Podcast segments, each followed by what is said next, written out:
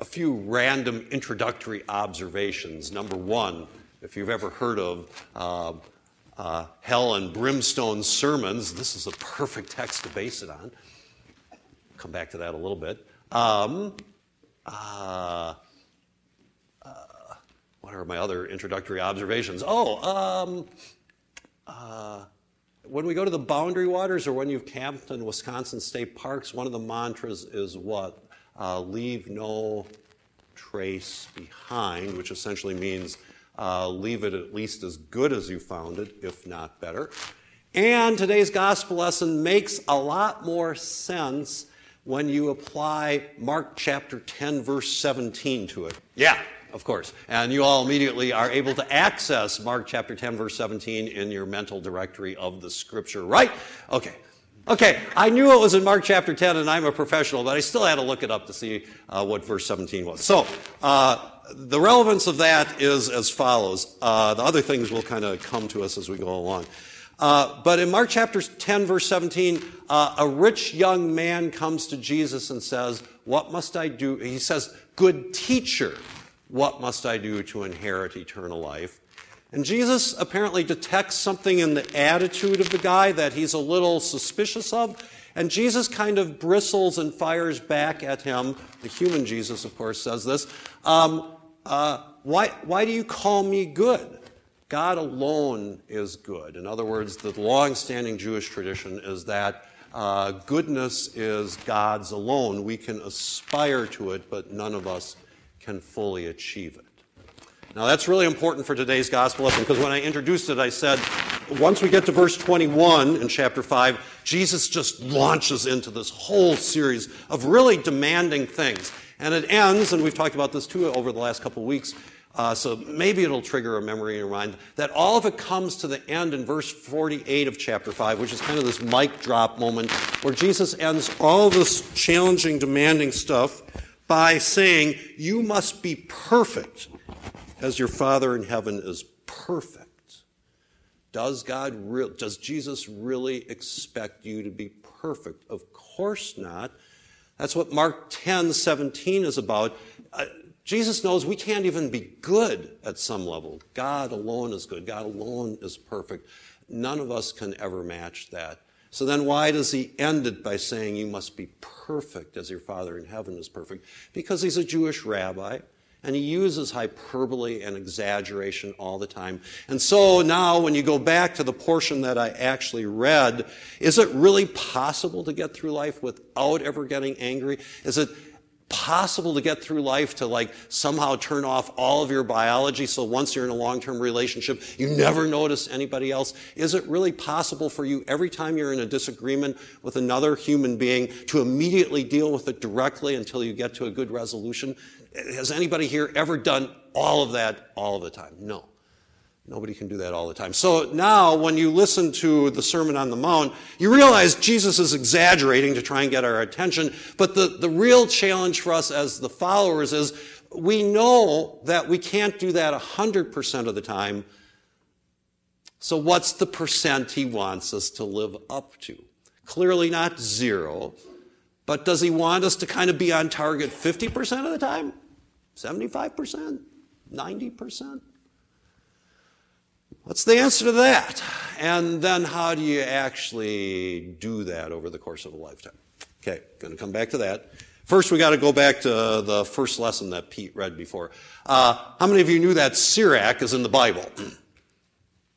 okay. Uh, when somebody says, I read it in the Bible, your first question to them should be what? Which Bible? you realize there's more than one Bible. There's the Jewish Bible, what we would call the Old Testament. They would refer to it as the Hebrew Scriptures, um, which is 39 books. And then there's the Catholic Bible, which has uh, 83 books in it. And then there's the Protestant Bible that we use in the Lutheran tradition that has 66 books in it. So now the Jewish Hebrew Bible makes sense. You know, that's the Old Testament, those 39 books. The difference then is in how uh, Christians keep track of it. In the Catholic tradition, uh, they say that there are um, uh, 56 books in the. Wait, I have that right? Uh, well, anyhow, they say there are X number of books in the in the New Testament based on the canon that the Christian church created in uh, the 3 to 400 AD period. No, I'm screwing that up. S- start over. John's getting too many numbers going in his head. The, all the Christians agree there are 27 books in the New Testament. The, the question is how many books are in the Old Testament as far as Christians are concerned. Catholics would say 56, 39 that the Jewish people selected, plus 17 that the early Christian church said was in it. The Protestant reformers come along and they're really focused on getting the Bible right, and they say, no, the Old Testament should be comprised only of books that the Jewish people who wrote it say are in it. So the Protestants said there are only 39 in the Old Testament. I so wanted that to be kind of interesting and clearly expressed. Maybe I should have practiced. Practice. Practice for tomorrow. That's what Saturday night is, people. I had practiced this. I still didn't get it right. So the, there are these 17 books that the Protestants don't have in the Bible and the Catholics do. If I, I could have just said that. Those are called the Apocrypha, which is different than apocalyptic. That's explained in your bulletin, so you can read that there. Um, anyhow, Sirach is one of those books. Now, the Catholics, the Lutherans, the Methodists, the Episcopalians, we're all on the Revised Common Lectionary, which is the three-year cycle of readings, and we all read them. And so, especially at this time of the year, we're all synced up. We're all reading the same readings at the same time. Uh, but because we don't have the same Bible, there are multiple options within the lectionary when it comes to the Old Testament. so this week, our Old Testament lesson would have been from Deuteronomy chapter 30, and you notice that's in the opening quote section of the bulletin. But uh, Sirach, chapter 15, is from that apocryphal section, and it basically says the same thing, and actually I think it says it a little more clearly, and so I decided we're just going to put Sirach in there this week, and Pete got to read it before the essence of whether we read Deuteronomy 30 or Sirach 15 is that God gave the, gave the, the people of Israel laws to abide by. And when we think laws, I think most of the time we think human laws, and we all are always kind of suspicious of laws, right? And we always want to kind of push the boundaries on laws. Laws are kind of, uh, if not a bad thing, something kind of imposed on us. One of the cool things about Judaism is they don't, they truly do not think of God's laws that way. God's laws are different. God's laws are this amazing gift where if you actually follow them, they, that's what leads to fullness of life. And, and it's really the only path. And, and it's a really good path to be on. So at the end of the giving of all of those laws by the tradition, Moses kind of paused and said to the people, there you have it. Uh, you can choose. You get to choose. God doesn't dictate. God doesn't force you to follow this stuff. But you can choose life or death. And then Sirach kind of explain, expands on that and says, you know, you can, you can choose hot burning fire in your hand, or you can choose cool, calming waters. And, and the last thing in Sirach, I think, is kind of the most kind of blunt and obvious, but it's really true. God never ordered anybody to do wrong and God never uh, uh, explains away or excuses the wrong either. We truly get to choose.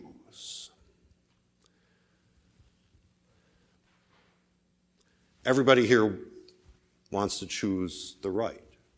And I, I, almost think we, as people of faith, kind of get pumped up for that. Uh, under the right circumstances, we are really motivated to do the right thing, even if it costs us something, even if it's difficult, even if it flies in the face of, of you know, maybe what the crowd is pushing us to do. We are pretty good at that once, right? And, and the hard part about the life of faith is, is you can't just choose it once.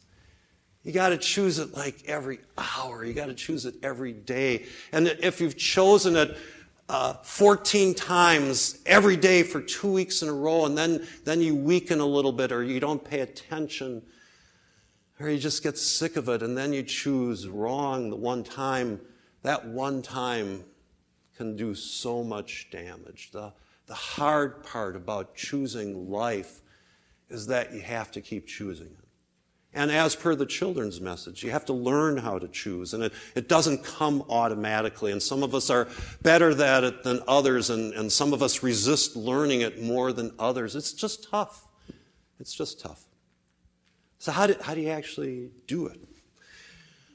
So now we're back to the gospel lesson. And, and maybe I want to kind of give you two little mental images, and, and maybe one of them will work for you. So the, the first is um, think of yourself as an individual investor in the Common Cause Bank of Faith. Uh, how many of you have, remember with some detail It's a Wonderful Life, the Christmas movie? Jimmy Stewart, Donna Reed, all that stuff. Okay, uh, if you remember the movie, remember the scene where there's the run on the bank, and all these people come in and they want to take their money out, and Jimmy Stewart's character has to do what? This little old lady standing there and says she wants her money, and he says to her what? It's like not here. Ah! Panic. And then he has to explain in further detail, well, some of it's here, but some of it's in your neighbor's house and their mortgage. You know, you have to trust that it's all here, even though it's not all here. Maybe you've never thought of it this way, but banks are kind of a capitalist socialism. You can't have a bank by yourself. You need multiple depositors and you need multiple lendees. That's kind of how the system works. In today's second lesson, Paul's talking to these Corinthians who are very individualistic. And they're very proud of who baptized them because that's what makes them special. That one person. And Paul says, uh, uh, it doesn't matter. One person baptized you, one person taught you. And, and it's all about Jesus anyway. And, and you are in common cause with each other to be the people of God. There is no way to keep choosing the right by yourself. You'll get too tired, too jaded, you'll make mistakes, you'll forget about it. And so you need somebody to correct you. I need somebody to thank me if I get it right. You need somebody to praise you because you got it right 10 times in a row. We all need somebody who can lift us up when we inevitably fall down. We are in common cause together. God keeps the individual account at some level. We all still have to choose, but we do it better for a common purpose when we do it together. We all have our accounts, it's in the one bank. I, I just, I just think that's important this week in a lot of ways in life. Because there, there is a lot of pressure on us to like do it ourselves. And I'm not just talking about faith stuff whatever it is. You got to do it yourself. I- including work through relationship issues that are never about just one person. In relationships, it's always about the whole. And so when you, when you think of what Jesus says in the Sermon on the Mount, it's really beautiful and it's really life giving, I think, to say, you, you know, if you want to offer your gift at the altar, but you're, you're broken with somebody, God doesn't need the, the gift at the altar. You know, go to, go to your neighbor and work it out with them. That's, that's the important thing. Deal, deal with that first. I mean, that's, that's so empowering to know that you, you can do it and that you should do it, and that's the most important thing that you should do. So that's one potential way of, of having an image of, of what to do for this week. Now, of course, I'm forgetting what the other image is. Marilyn, is my script back there? Seriously, I really did practice this. And it's like, wow, John, what are you doing? Be patient. I'm getting there. Oh. Boundary waters rule. Um, leave no trace. Don't make it worse. So it's kind of weird, but like in the last four months, not connected to anybody in this congregation, but in the last four months, I've twice been with people uh, where they were either at the funeral of their parent or were talking about their parent. And in both of those cases, their parent had cut them out of the will. And, uh, you know, I know them, and there were some issues there. But I didn't think there were that many issues there. And it reminded me a little bit almost of having been with people after somebody has committed suicide.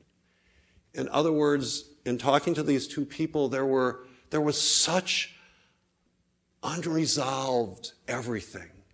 Why, why did they do that? And, and such hurt and such rage and such resentment. And, and I just am pretty sure that that's going to be with them for the rest of their life. And I don't know all the details and, and can't stand in judgment of what decisions those parents made. Um, but Jesus in the Sermon on the Mount talks a lot about how um, retribution is just a, a downward vortex spiral. To return evil for evil. It, it's, just, it's just a killer. Somehow we have to return good for evil when we can, or at least don't make it worse. Don't give somebody a lifetime of anger and resentment and unresolved stuff. So, for the week to come, when you're, when you're trying to do it by yourself, maybe take a step back and and ask yourself, why am I trying to do it by myself? Ask for some help. Talk to somebody else about it. And there are maybe only a, a, a, few times in life where you're in the situation where, where you could actually make it better, but you could also make it worse. And to be true to our faith tradition, just pray for the faith and strength to not make it worse. When the Ten Commandments are given, one of the first things that's said in, in that flow of these gifts that give us life is that when we make mistakes, that, that goes out to the third or fourth generation. But when we do good, that goes out to the thousandth generation. May the mistakes of your life be countable on a single hand, three or four. May the goodness of your life, let that be numbered by the stars in the heavens, right? Thousands upon thousands. May it be so for all of us done.